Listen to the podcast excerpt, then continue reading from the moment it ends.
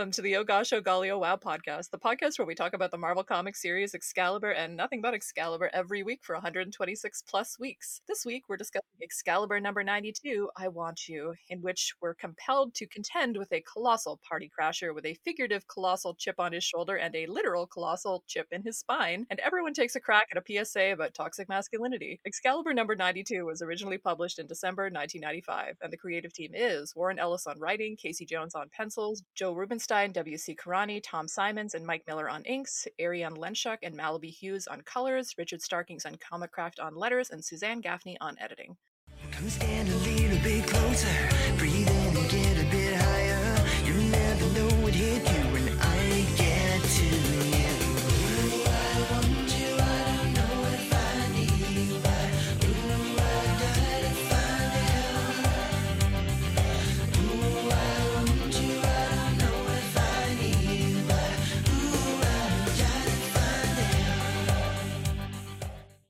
Welcome back to the podcast that has suffered through Promethium exchanges and time streams and time quakes and phalanx covenants and finally arrived here in its final form as a comic co starring Pyotr Rasputin. Didn't do that right. Mav can correct me later. I am Dr. Anna Peppard. I love talking about sex and gender in comics and pop culture and also sometimes Hellboy over at the Twitter account Sequential Scholars. I am also Kurt Wagner's unofficial PR manager. And you guys, he finally does some stuff in this comic. It's been a while.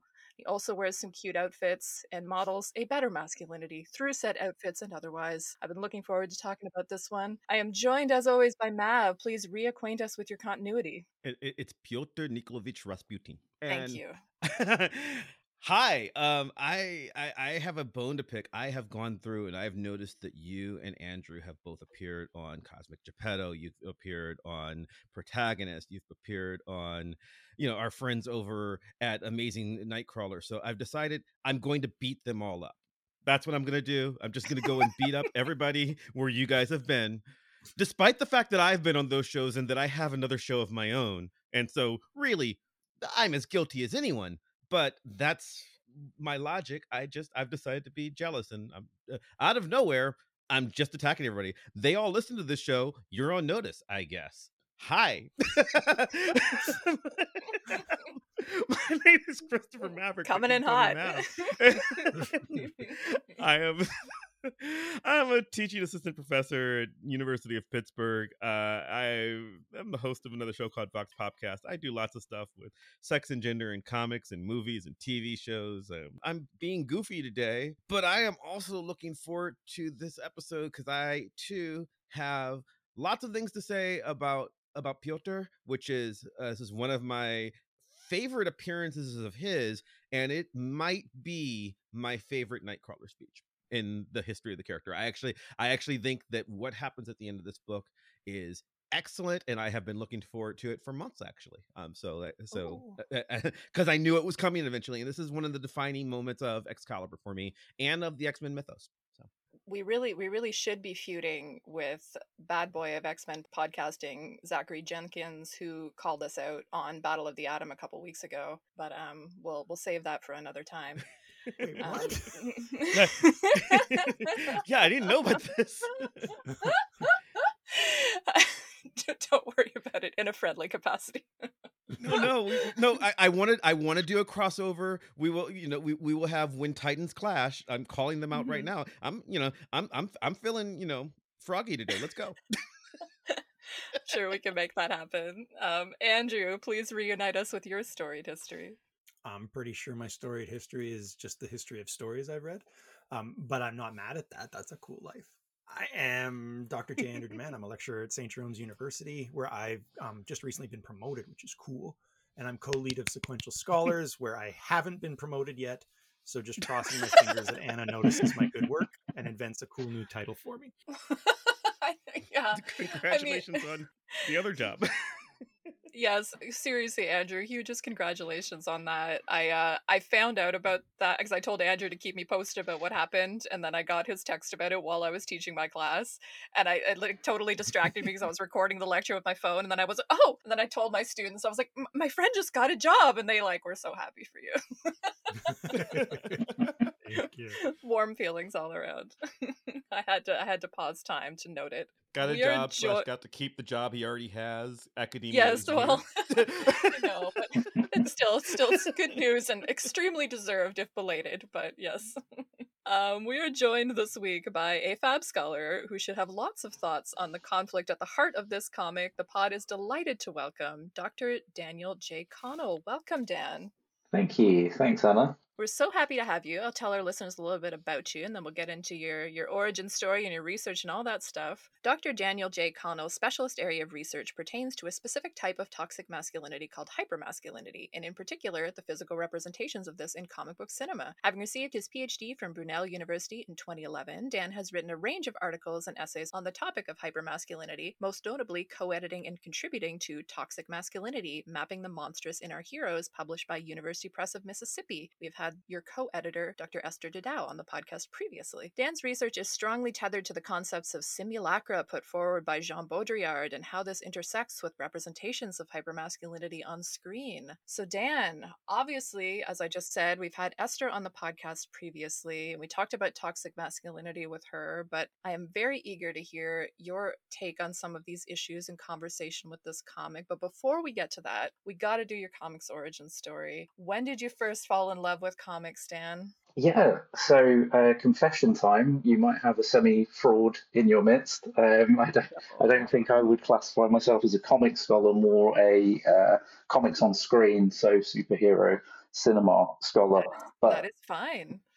Yeah, um, but I mean, obviously, it was born from uh, a love of comics from a young age. But I was one of those typical kids where I don't know, you know, that scattergun, your mum buys you a handful of comics just to shut you up, kind of thing, for a long journey, that kind of thing. So I wasn't really fussy so much. Uh, certainly in younger age, it was I would just devour uh, any comic put in front of me.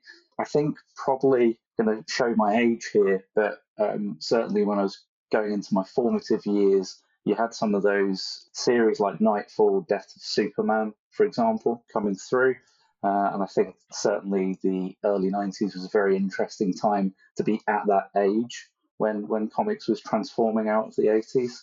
But I think probably uh, if I was going to look at my teenage years, I think the characters I would most oscillate towards would be Daredevil, Spider Man, um, but probably not in any coherent fashion. So, so yeah. Uh, but oddly, I think in adulthood, the one series, and I, I can't even put my finger on it as to, to why it stuck with me, but The Walking Dead.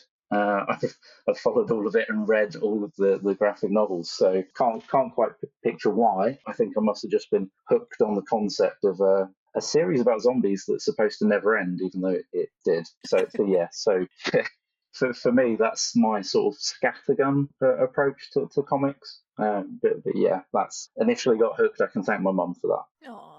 Well, let me talk you talk to you a little bit about your your academic practice stuff. Like, what made you want to study superhero stuff in an academic capacity? Sure. Um, so I think for me, the the key thing with comics is the sense of plurality that you get from them. Um, you know, layers of visual representation, different styles, the coda with, within you know series of comics, uh, and the writing itself.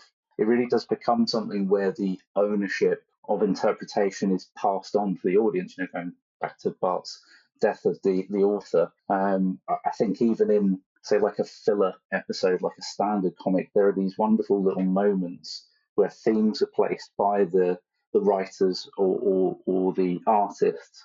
And, and even sometimes there's potentially happy accidents there where the reader comes to a story from a certain perspective. And I think, yeah, that, that for me is a real driver for it. I think bringing in another academic avenue from it. I think growing up, we talk about things like multiverses now. Uh, it's quite commonplace, right? But for, for a kid growing up, that concept of, uh, you know, the Hugh Everett many worlds interpretation of quantum physics, it, it really was, for me, comics are the grand old master of exploring infinite possibilities. Ooh, yeah, definitely. And I mean, we've done that so much in the past with with Excalibur, and I'm sorry that we didn't have you on back then to talk about the multiverse.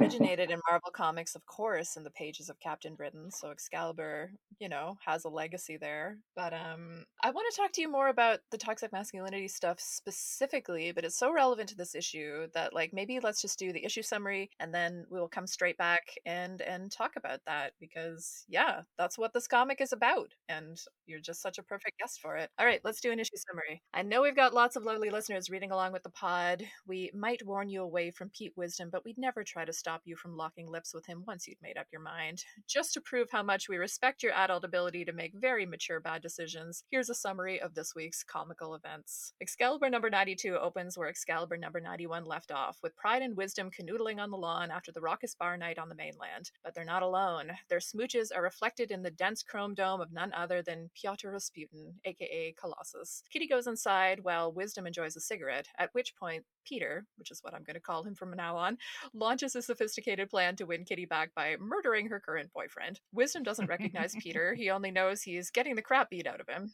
His ribs are shattered, damaging a lung and increasing blood pressure to his brain. Wisdom manages to unleash a desperate volley of hot knives that injure Peter's spine, slowing him down long enough for reinforcements to arrive in the form of the other members of Excalibur. Megan and Brian knock Colossus out while Kurt and Amanda teleport the wounded to the med lab. Moira reveals to Rahne, who's upset about Peter's injuries, that the colossal Russian will live, but Wisdom may not. Peter wakes up in a cell with a hot pink inhibitor collar adorning his very thick neck and Moira McTaggart chewing him out. When she leaves, he finds his old friend Kurt Wagner glowering at him. Kurt gives Peter a talking to about toxic masculinity, but for the sake of their longtime friendship, says he'll do his buddy a solid. They're going to say Peter is under surveillance for neural issues as a cover for his actions and to let him stay with the team. Kurt leaves and Kitty arrives in Peter's cell. She tells her one time sort of boyfriend that wisdom will live. Peter tries to tell Kitty he cares for her, but Kitty tells him that if he cared, he wouldn't have cheated on her and left. Peter asks if wisdom is good to her, and Kitty says he is, thinking, just like Peter used to be. Oh, tragedy upon tragedy. I don't know if I'm buying it, but we'll see what the rest of us think. Um, Dan, coming to you first for some first impressions on this issue. How are you feeling about this comic? Is there stuff that you're interested to talk about? Yeah, absolutely, 100%. I think I'm probably going to come at this from quite a divergent angle from you guys. But it, um. For me, I think I would summarize my interest here in four core areas violence in word and deed, Mm. masculine concepts of ownership, the thorny issue of control over emotions, and what I've termed spin doctoring the patriarchy. Oh, love that. Love that, Dan. We'll talk about that. yeah. So I, I- I think for me, though, those are the core areas. I mean, would you like to go into, into some of those now? Let's let's grab some other first impressions and I'll come right back to you with Okay. it. Andrew, I think you're pretty hot on this one, Andrew. How are you feeling this week? I- I'm I'm okay on it. Like I, I think it's You're good. okay I- on I it, enjoy okay. the dynamics. I still feel that when you apply that context, we've been playing with a little bit of this as like Warren Ellis's author insert project. Ah, The idea of him having to show up Colossus is actually sort of a good way to stay ahead of the fan argument that no, Kitty belongs with Peter. And he's just like, well, no, my insert character is going to take punches from Peter and win a moral battle with Peter and all that kind of stuff. Yeah. So it's still there for me, but the rest of it is good. Uh, again, I think this is a good issue. Yeah, I feel that. I feel you, Andrew. It is, yeah, we're still putting over Pete, and uh, yeah, that's part of it. Anyway, Mav, how are you feeling about this one? You just said it was your favorite Nightcrawler speech. Uh, it's up there, and I'm. I mean, I don't think I'm gonna be as different from Dan as maybe Dan thinks I am. Uh, I'm pretty much on board with you for all four points, and it's one of the things that I like about this. I like that this is an issue that shows fair amount of growth from Piotr, Kurt, and Kitty. Not necessarily in the ways that we might want them to have grown, but like comparing this to now 20 some years of evolution in the X-Men for them, I feel as though there is a lot of very organic character development that can be highlighted from a few things, um, which are decisions both good and bad that all three characters make. While I agree with Andrew on why wisdom is there, I think the organic ways in which Rasputin reacts to it fundamentally like sort of underscore where he is as a, as a character at this point and i think sets up for where he's gone since then um the speech that and Anna basically gave it during the recap. The speech about, look, you cheated on me. How dare you be indignant about this? That was never addressed in an adult way. She was just hurt because she was a child at the time. You know, like when when Secret Wars happens and that's what breaks them up. I understand why Kitty reacts the way she reacts, but she doesn't react as an adult woman. This is an adult woman saying, "You don't own me. You don't get to just come back from frickin' space and and you know, stake your claim. Yeah. You know, that's so. Uh, so I like this. I like this a lot, and you know, we'll, we'll go into the details. I mean, the the uh, the other point that Dan made, which is the um, I don't remember how you phrased it, but but the revisionist the, the revisionist patriarchy here, where Oh, the, where the spin where Kurt the patriarchy. I remember yes. because that's a great way of putting it. right the like that's one of that's one of my favorite things. That's the nuance of kurt goes from look you're wrong. I'm going to tell you you're wrong but for the greater good of my little you know my little friend group i'm just going to massage the truth here. And i i mean i like that complicated decision that kurt makes. There's a lot a lot that i just love about this issue. I think this is where i decided that ellis has something to offer the book and it's not you know because I've I've been very careful for the last several weeks to go okay not necessarily the decision that I would make but he's the writer of record and like let's see where he goes with it. So when he goes here I'm like okay you're telling a story that is interesting that I can that I can sit back and I can watch this unfold. So that's so that's what this issue does for me. Yeah, I mean, I'm excited by this one in the sense that we had the melodrama teased at the end of the last issue, and mm-hmm. You have that here. Like, it goes straight to this very violent fight, and you know, like, oh, that's a payoff for that melodrama or whatever. But then the whole rest of the issue is just people talking. And, Yep. like, that feels very mature in the context of where we are in this genre, in this space, given a lot of the, let's say, less than stellar stories we've had leading up to this. So in that mm-hmm. sense, it definitely feels like a breath of fresh air. I definitely want to talk more about Kurt's thing, which my short hot take on it is that like Kurt is not correct, but it's very in character. And Yeah, so that's like, exactly we it. can He is unpack that a little bit. 100% mm-hmm. he is he, well i think he's corrected his motivation He- he, is 100% correct, wrong in his- yeah. yes he does absolutely the wrong thing and he should have i mean like for him i mean and should yeah, have not no, like, it feels yeah, a hundred percent in character, not what I would Yes. have done. yes yes anyway, um, I'll come back to you for it, Dan. Um, first, let's talk about toxic masculinity a little bit more. Again, obviously, we talked about this when we talked to Esther, but I'm sure you've got your own take on how we would define that and why it's important to study it. So let's do that first, and then we'll get to we'll get to some of your fabulous points that you're already making about this comic. So, if you had to give somebody a little summary of what we're talking about when we talk about toxic masculinity, what what well of definitions would you go to? I think I think even the definition that's when things get thrown around the room, right? So yeah, it's interesting because I feel like the issue with toxic masculinity and why it's such a, a hot button issue, even just saying the phrase, is that it's so broad. Its capacity to be positioned as an assault on all masculinity is very clear, but also to be interpreted in, and internalized as that. So I'm going to say, for me, and it's very important to note that this is my view, toxic masculinity for me is where traits of actions historically or culturally defined as being male oriented or male dominant are taken to extreme levels. Um, and important to note that's on a sliding scale. The classic example of that, and, and for me as well, the driving trait or component behind toxic behaviors is risk taking. Uh, risk taking is not obviously an exclusively masculine trait, but you can say that it has been defined as a behavior which is culturally more accepted, perhaps even promoted within masculinity.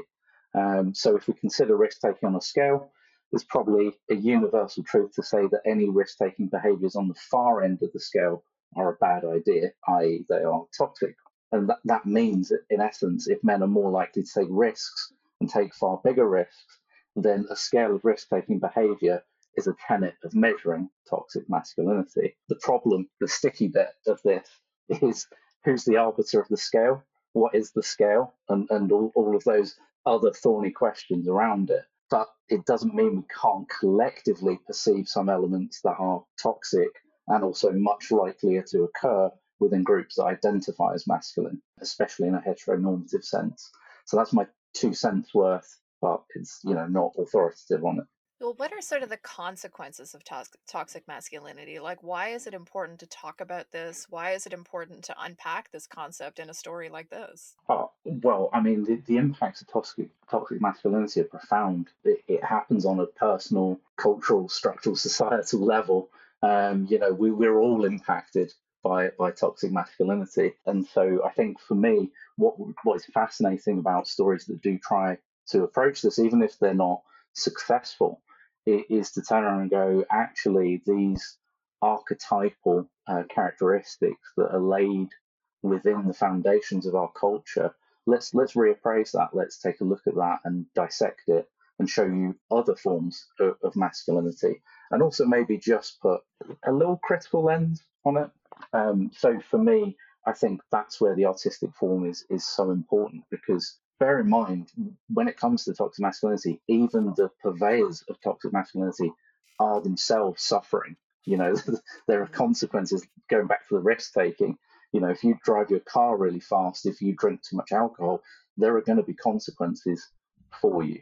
And, and so, really, it's a society wide problem that would be beneficial for absolutely everyone if we could address, identify, and become more cognizant of what toxic masculinity looks like. Well, let's talk a little bit more about superhero comics specifically. Like, what's your take on the usefulness of like the superhero genre? I'll say superhero genre because I know you do comics and film, but like, what's your take on the value of the superhero genre as a way to look at these things? And I mean, my two cents about it is that it's both like a place where we see these things exaggerated and typified, but then I don't know, it can also be a place where you can compare masculinities too. I mean, in something like a shared superhero universe, when you have things like multi universes with like doppelgangers and everything, you can also compare character traits and powers, and that can be like an interesting aspect of it too. But anyway, I'm speaking over you. Please give me please give me your argument for why for why this is interesting to you. Why superheroes and toxic masculinity?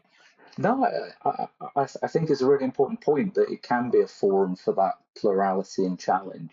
I think it's just, you know, when we talk about hegemonic states, what is the hegemonic state? If you were to read every Western comic in existence, which maybe you guys have done, I, I don't know. But Not quite. What, but, but what is the stereotypical male form within those pages? That's the very interesting question within that. What are the characteristics of the masculine characters within that? For me, talking about me personally, what fascinates me is I, I see, going back to your point, Anna, about the extremity of comic books, it's all about, especially from an artistic perspective, showing that fantasy uh, and showing you know the, these wonderful extreme visions uh, along all spectrums in comic books what fascinates me when it comes to superheroes on screen is you know we've, we've taken that fantasy and we've pulled it down to earth and we've made it real. Uh, and then what are the consequences for making it real? I always go back to you know when steve rogers comes out of the pod in captain america the first avenger uh, that would be a pretty banal scene in a comic book right? But it, it's quite a memorable moment on screen. And then what happens? Because it's one thing to see, say, the form of Colossus in, in a comic book. Very few people are going to go, I need to look like that. I need to be like that. when you see it on the screen and you know that's a real human being who looks like that, what what is the impact there? But certainly for me, that's the interesting part. Is I think comic books have evolved into that plurality of masculinities and, and being able to discuss uh, gender in a more nuanced way. I just don't know with cinema and TV. I think it's getting better.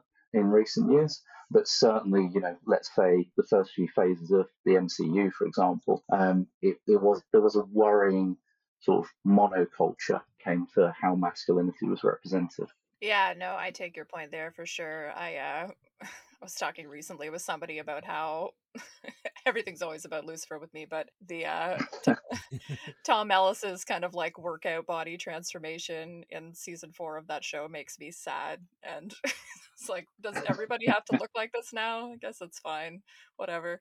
Yeah, Um I don't really know why Satan needs muscles, but it's fine. Uh anyway, Just um because you're yeah, Satan, that doesn't mean you squ- you skip leg day. It's Yeah, I know. Follow the rules. It's, you know, not sure if that's why I found the character attractive, but it's fine. You know, people can do what they want.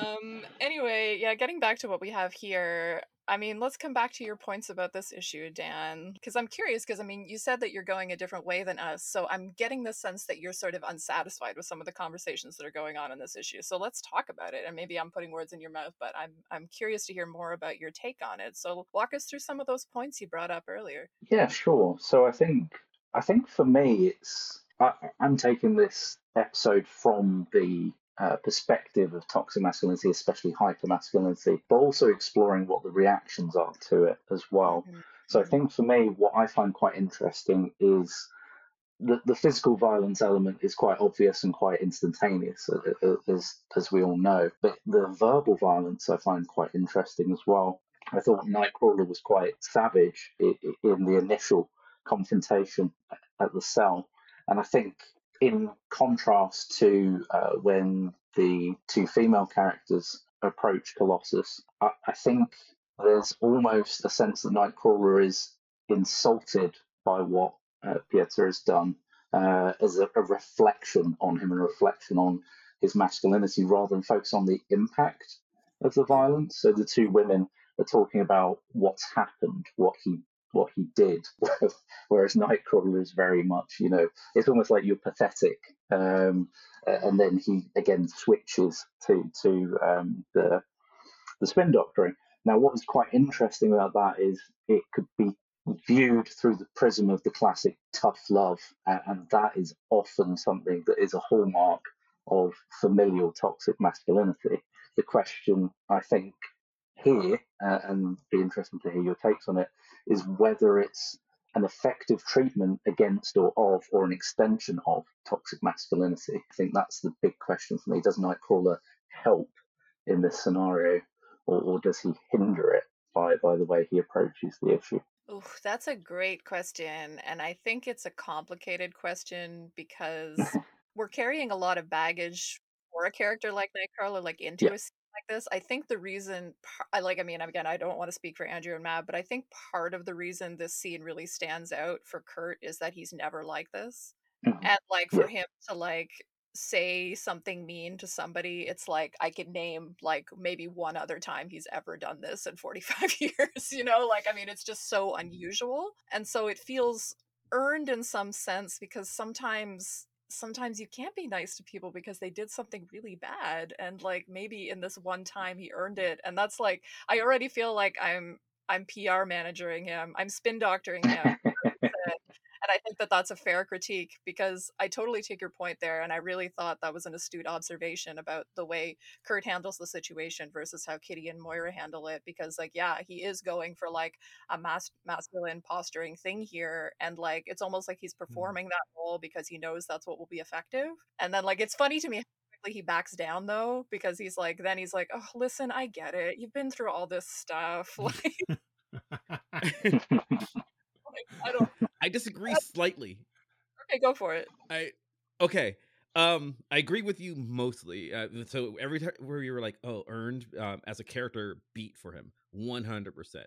This is not him, and I think why it matters is Kurt is definitively the nice guy. He's the peacemaker of the X Men. That's what he's been for. You're right, like forty five years, right? That's his. That's his role. That's his job, and it works out, except for in the very rare circumstances where his family, his literal family, and that's how he considers both Kitty and Peter, they are siblings to him, and he loves them both. equally and now he's torn between them because because his like he when he gives that speech to Peter it's essentially the the big brothery version of I'm very disappointed in you son. Like that's what he's trying to do right? It's a it's like it's not that I'm mad it's that I'm disappointed. He's trying to give that parental speech and that's what it would be if he were an actual father but he's not. Like Kurt is maybe two years older than Colossus, and Colossus again is like four years older than Kitty. They're they're you know they're th- there's age differences, but effectively these are f- three characters who did a lot of growing up together. Even though even though mm-hmm. Kurt would have legally been an adult when they met, he would have barely been a le- you know a legal adult when they met, right? Like so so they've grown together in a way that he does love them and he sees them as siblings.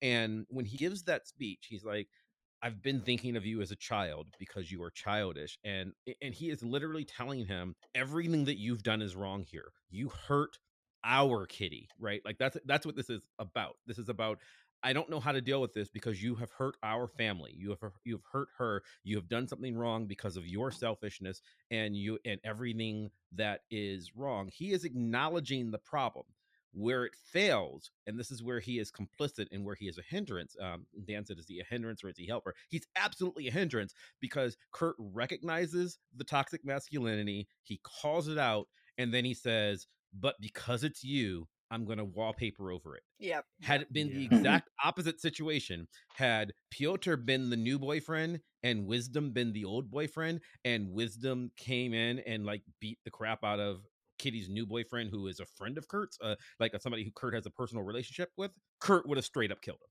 Like there's no, Oh, there'd be no. No. well, not necessarily. He would have. Well, no, but he. Well, I, no, I don't mean. Yes, he's not Wolverine. Wolverine would have killed him. But I mean, it would have been. It wouldn't have. It Yeah, wouldn't have yeah, been. It wouldn't have been a. I, I mean, in the Big Brother sets, right? Like, there's no. You get to still be on the team if if the situations are reversed. He is trying to find a way of, you know, okay, like literally, my brother just tried to kill somebody.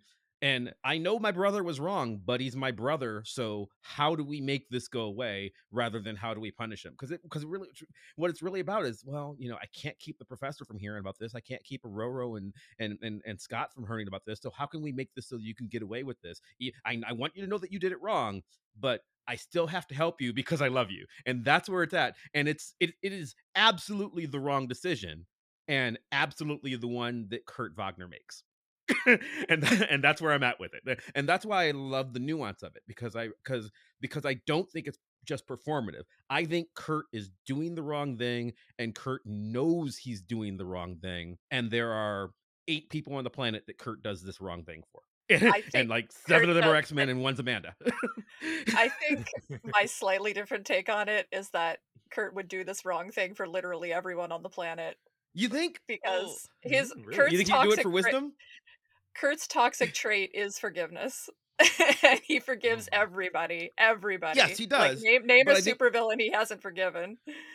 I think there's forgiving and there's inviting to be on the team and hide Yeah, it from the yeah. professor. And that's different. Like Yeah, I like I true, I, I think there's a level of, you know, there's a level of specialness that you get if your name is Kitty, Amanda, Peter, Logan, I guess Ororo, Amanda I said Amanda. Like not I'm not even sure like Scott gets it, right? Like Mm-hmm. like there's, you know, He most of the yeah. mostly X-Men. Yeah, yeah, right. It's like, you know, Rachel, I guess. you know, there's there's like but there's like seven people and he's like yeah we're gonna we're gonna move heaven and earth and just pretend pretend this didn't happen in order to in order to keep the family together in a way that i think is different than just forgiveness because it's not just forgiveness kurt just witnessed this man try to murder someone and he's covering it up because the thing that gets me about this book is the the suspension of disbelief is that pete wisdom survives this can I like Peter can lift 80 pounds. I mean 80 tons. Pete Wisdom is a flesh and blood person.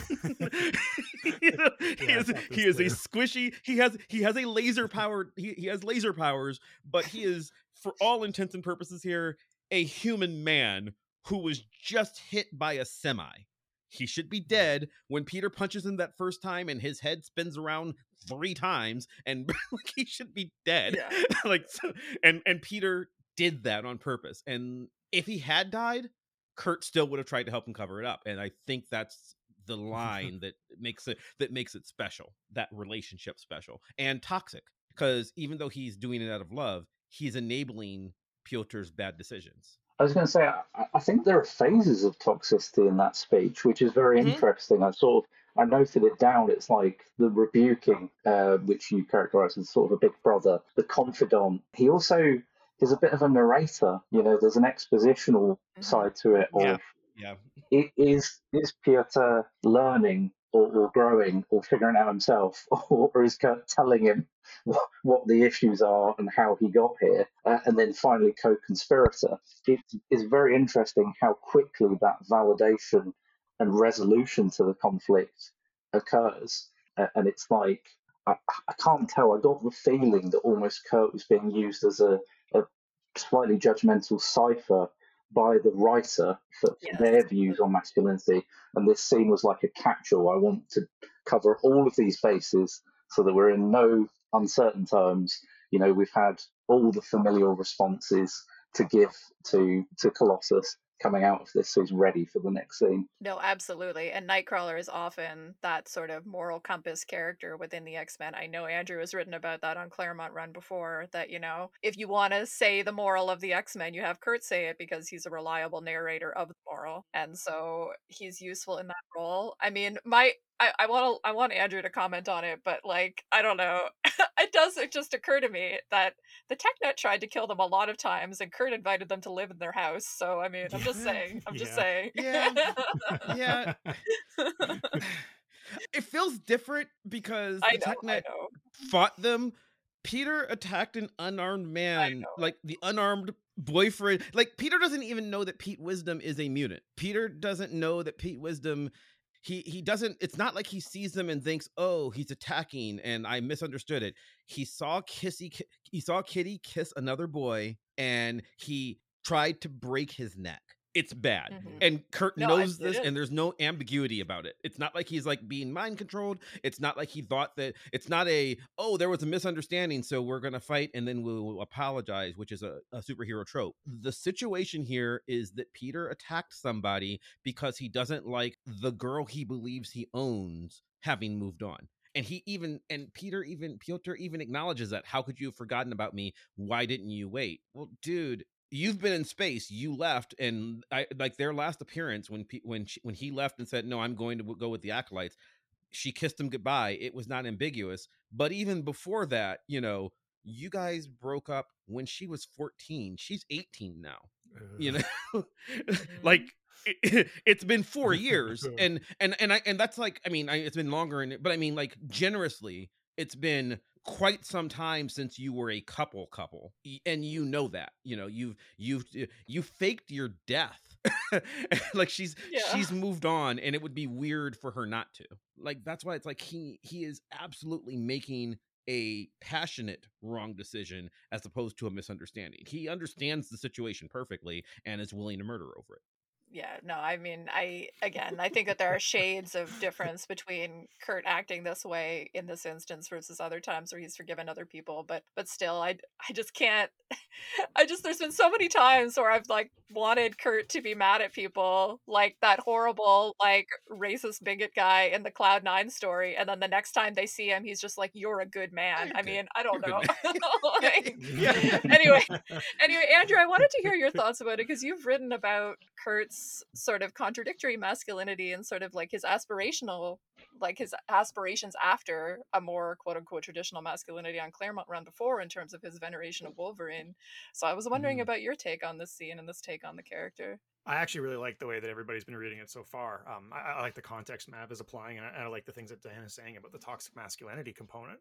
I think what interests me the most about this is how one of the sort of most powerful and I think formative aspects of toxic masculinity is the posturing created by a patriarchal culture in which you don't have to change, you don't have to grow, uh, and you can be resistant to those things. So when Kurt's calling Colossus out on that, uh, I, I think that comparison between the two of them, Nightcrawler is a character who's been through a lot and has changed a lot, and we've gotten to witness it in the pages of Excalibur. Uh, and Colossus, who's been through a lot, maybe even more than Kurt, um, and has not grown at all.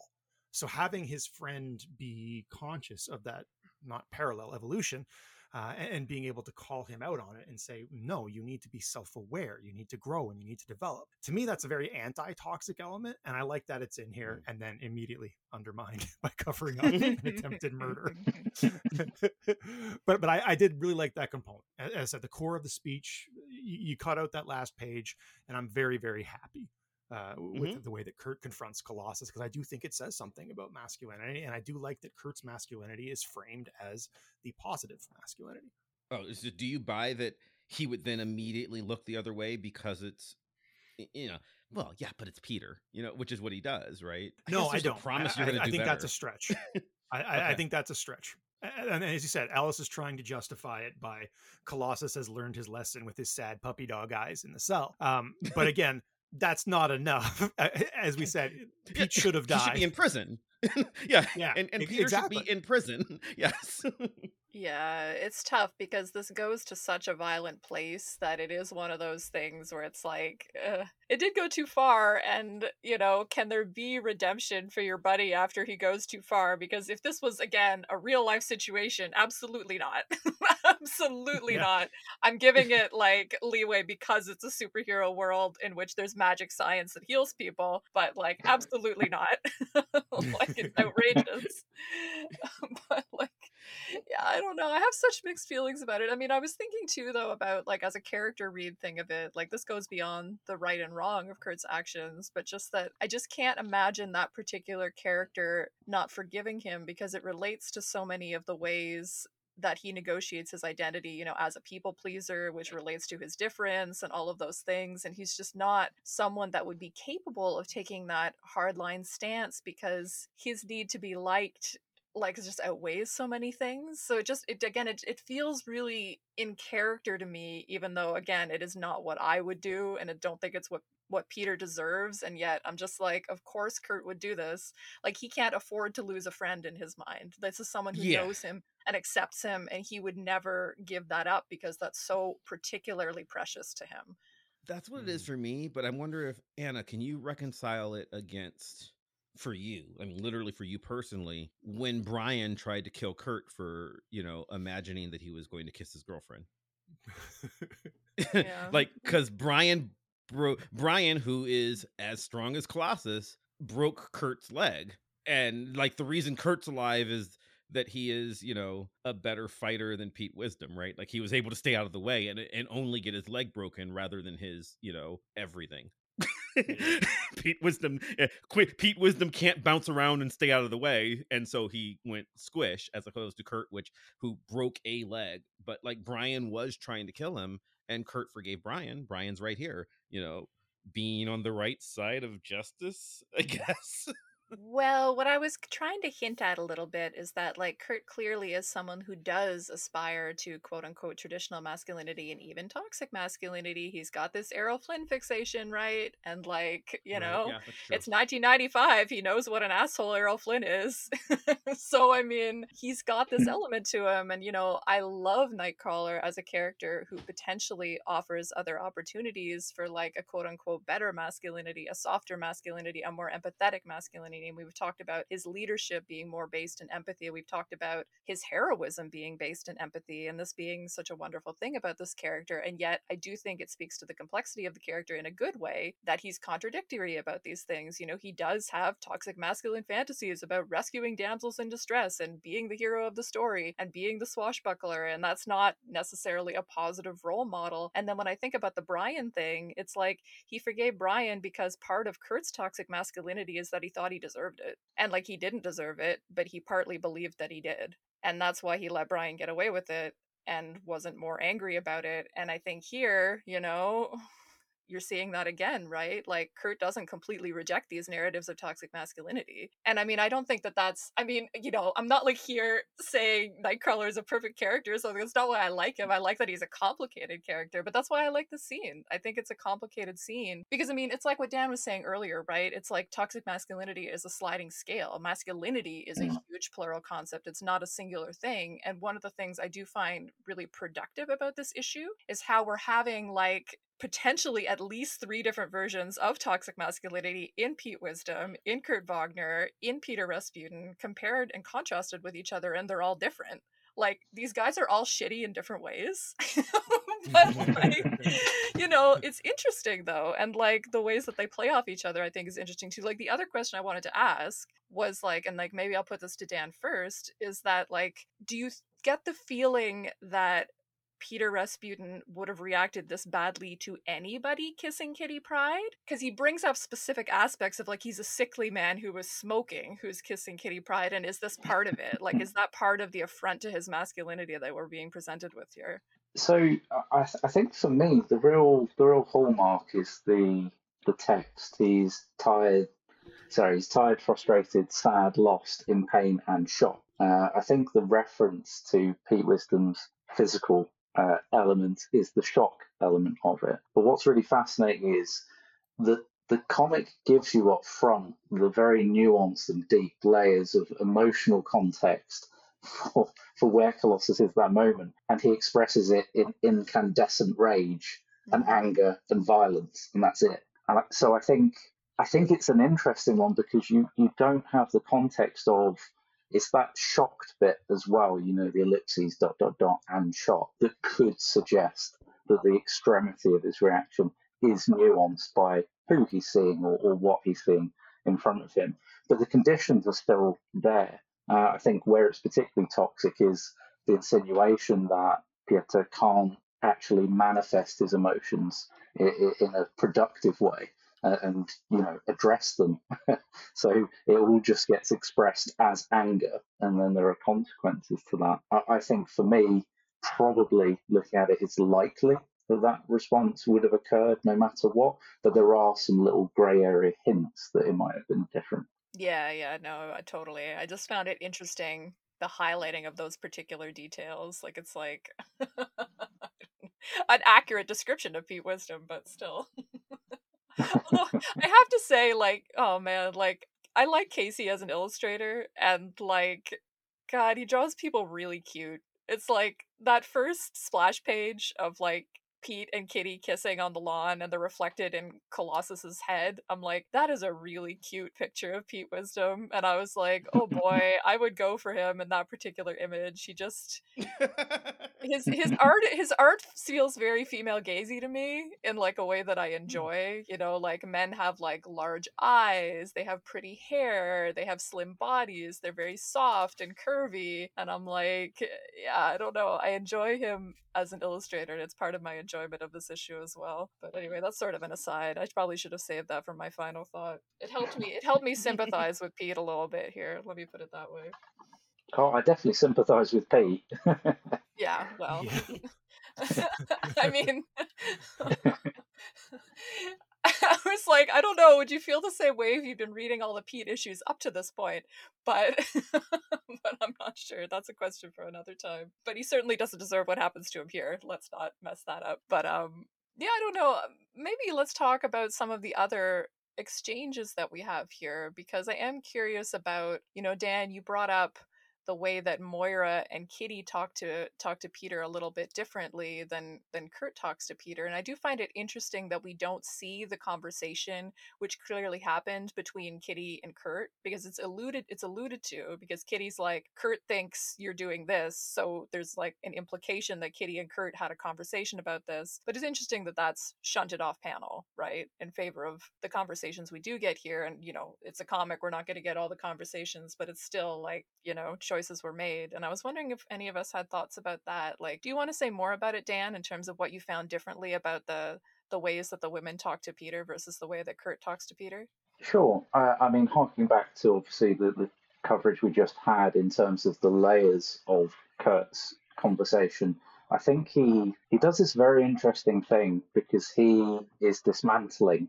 uh, Colossus uh, through very different strategies throughout his speech. But Mm. what's really interesting, and the bit for me that probably I would put as categorizing Kurt as engaging in toxic masculinity is he is in control.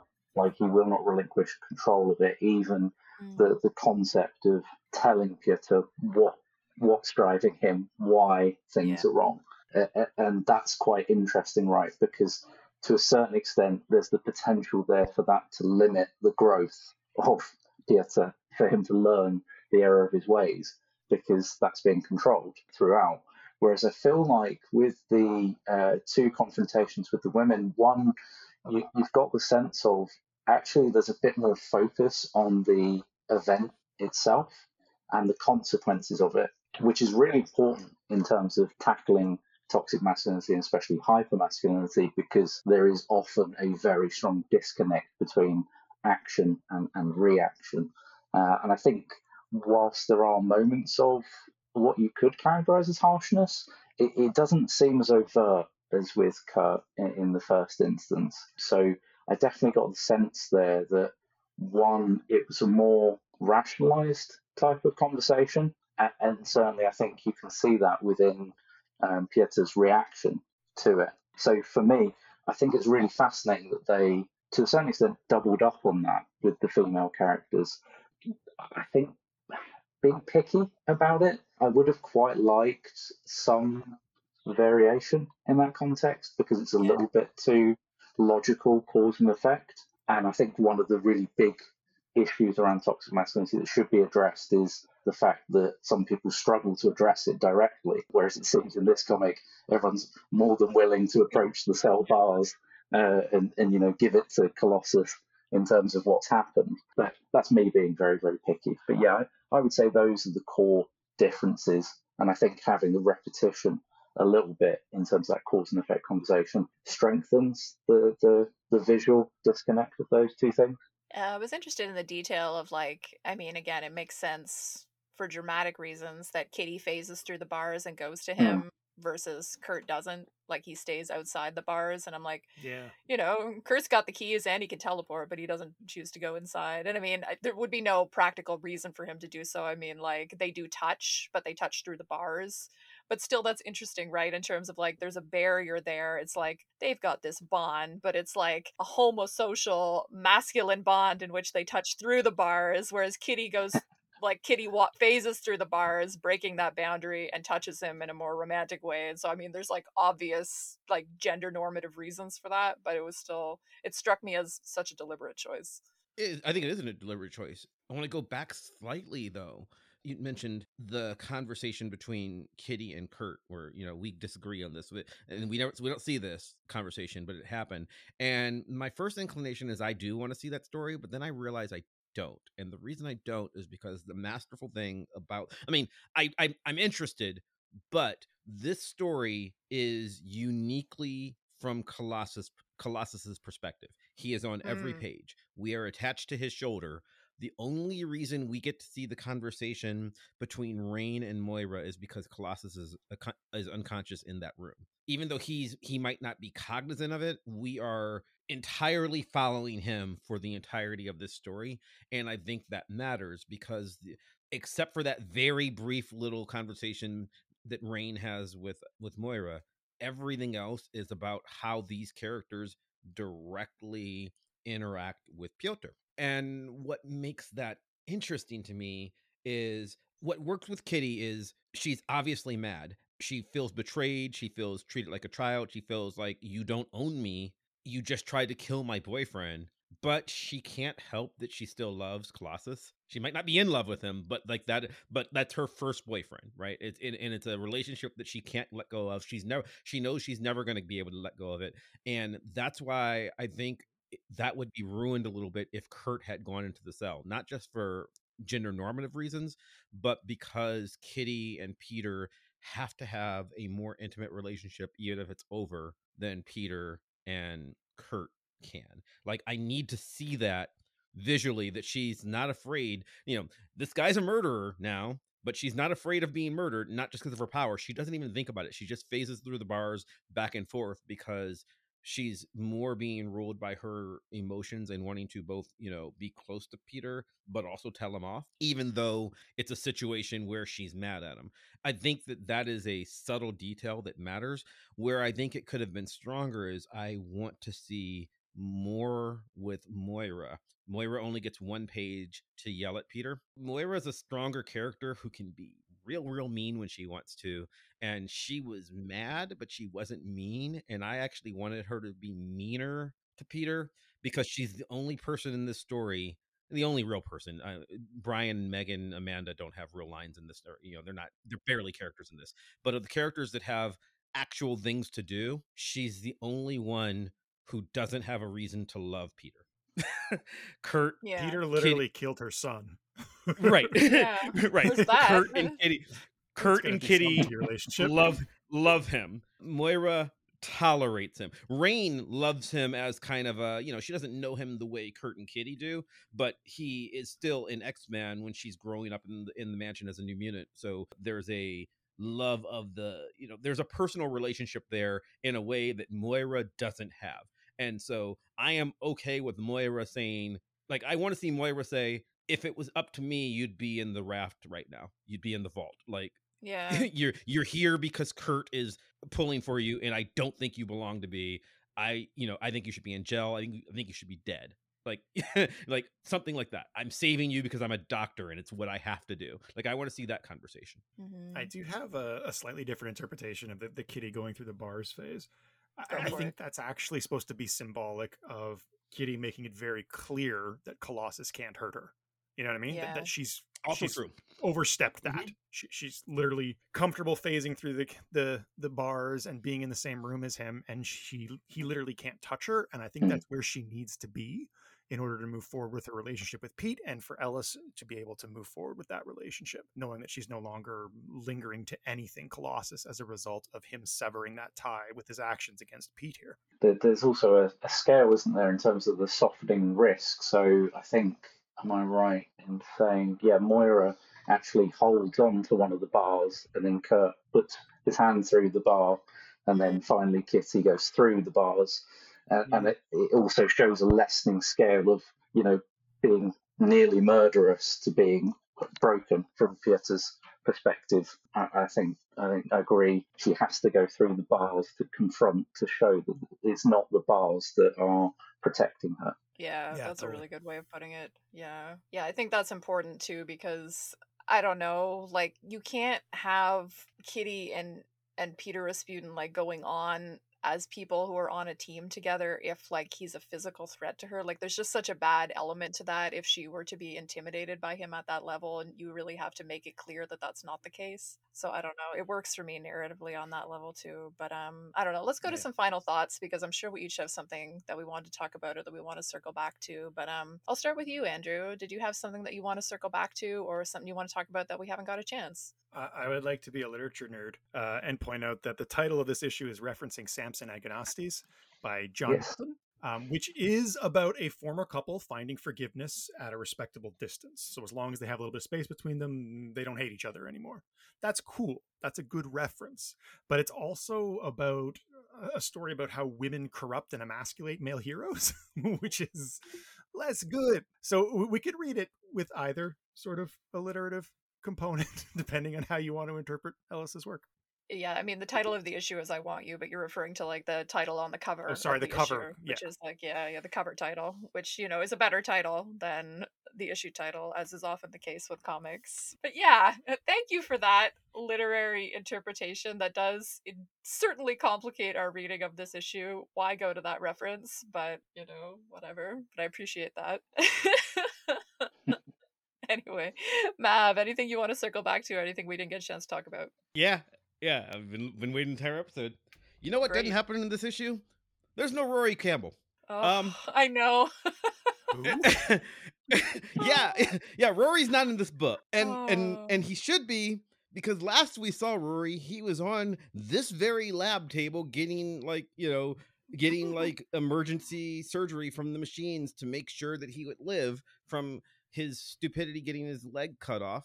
And in my dreams, what happened is like Kurt and Amanda teleport Peter and Piotr into the room, and they're like, "Oh my god, well, we need space," and they just brush him off the table. They He's on the floor. He's just on the floor. Just just get him out the way. And and just want to point out, um, because I'm not going to do this every episode. He's not in next issue either, and he's not in the one. We've just forgotten about Rory Campbell for a little bit, yeah. and it's like, ah, well, you know, um, remember when we were like last issue when Moira was like, "Oh, but I've got to be here and I've got to watch out for my patient. It's very important. I can't go out and drinking, but I do like beer, so maybe I will." so, so, so that's that's how much thought was put into this. Rory this might this is might not around. this might be this might be the only time this phrase passes my lips, but on this issue, I feel you, Warren Ellis. I feel you. You just you didn't want him. You didn't want him in the book. You didn't want to write him, so you chose not to. And I feel you. You're just like, and just like, and, and I think that, and because I was waiting, I was like, is anybody else going to notice? Is anybody else? Gonna and I think that, like, Nope. had I not brought it up, none of you would have, and probably none of our listeners even noticed that Rory is not in this book. it's just not there. That's my thought. Yeah, no, I I think I I gonna be a did bit too. notice. I just didn't care. Yeah. Uh, my final thought is going to be going back to the art again because I I do really like Casey's art. I have uh, a painting on my wall of Kurt and Amanda that is of artwork from Casey from another issue of Excalibur, and uh, yeah, I just I liked the visualization of bodies here. There's a lot of contrast between the masculine bodies of Kurt and Peter in the scene where they're having their conversation. Like he renders Kurt quite small and slight, which I find an interesting decision in terms of the contrast between those characters, but then also what becomes unexpected about the exchange because, you know, you know, again, regardless of our mileage on Kurt's toxicity in this scene, like he is the one who is imposing a moral order and being quite aggressive in various ways, and yet that's contrasted with his bodily presentation, which is less you know, dominatingly masculine than Peter Rasputin's is. And that contrast of body type feels very deliberate there. It's like sort of a subversion of expectations in some ways that I think makes the scene interesting. And I mean, I'm not saying unproblematic or anything like that. It's not that everybody's behaving well here. It's just one of those instances where, I don't know, when I think about what can be productive about masculinities in the superhero space is again when we have a suggestion of plurality that at least encourages the reader to think about what masculinity means. And to me, the contrast between Kurt and Peter here does do that. There's like a reflexivity to it that encourages you to be like, hmm, which version of this do I identify with? Which version is better than the other one? How is it measured in words and bodies and actions and beliefs? And, you know, being encouraged to think through those relationships, I think has a value to it, even if, as we've all talked about extensively, like Kurt's very much implicated in toxic masculinity here. But still, like the multiple bodies that we have here, and we can talk about Pete's body too. He renders Pete, you know, very slight and very human and very not super heroic in his artwork. And that's a very deliberate choice too, with how exaggerated he renders Peter Rasputin's body. And like, yeah, I just found some of that stuff throughout the issue interesting. I think the artwork worked very, worked very well for this particular issue, and I think it added a lot to the story. So I just wanted to make sure that we talked about it. And um, he draws Kurt in a really cute turtleneck and really cute skinny jeans, which I also appreciated. Always happy, always happy to see superheroes in some cute casual clothes. But um, How did you feel about the inhibitor? Um, slightly pink inhibitor. well, I did mention it in the summary, so I noticed it. Yeah. but um, I'll come to you, Dan, for the final word on it. Anything that you would like to circle back to, or anything that you'd like to discuss that we didn't get a chance? Yeah, I think I think just a, a couple of things stepping from one side from toxic masculinity. Um, smoking is a very dangerous habit. Clearly, you, you're liable to be attacked at any moment, and um, pe- people appear to be a lot more honest with you when you're stuck in a cell. These are valuable life lessons. Yeah, e- exactly. That that's the bookmark, the bookend of uh, of this moral, of this story. So I- I've learned something. That's all we can ask for.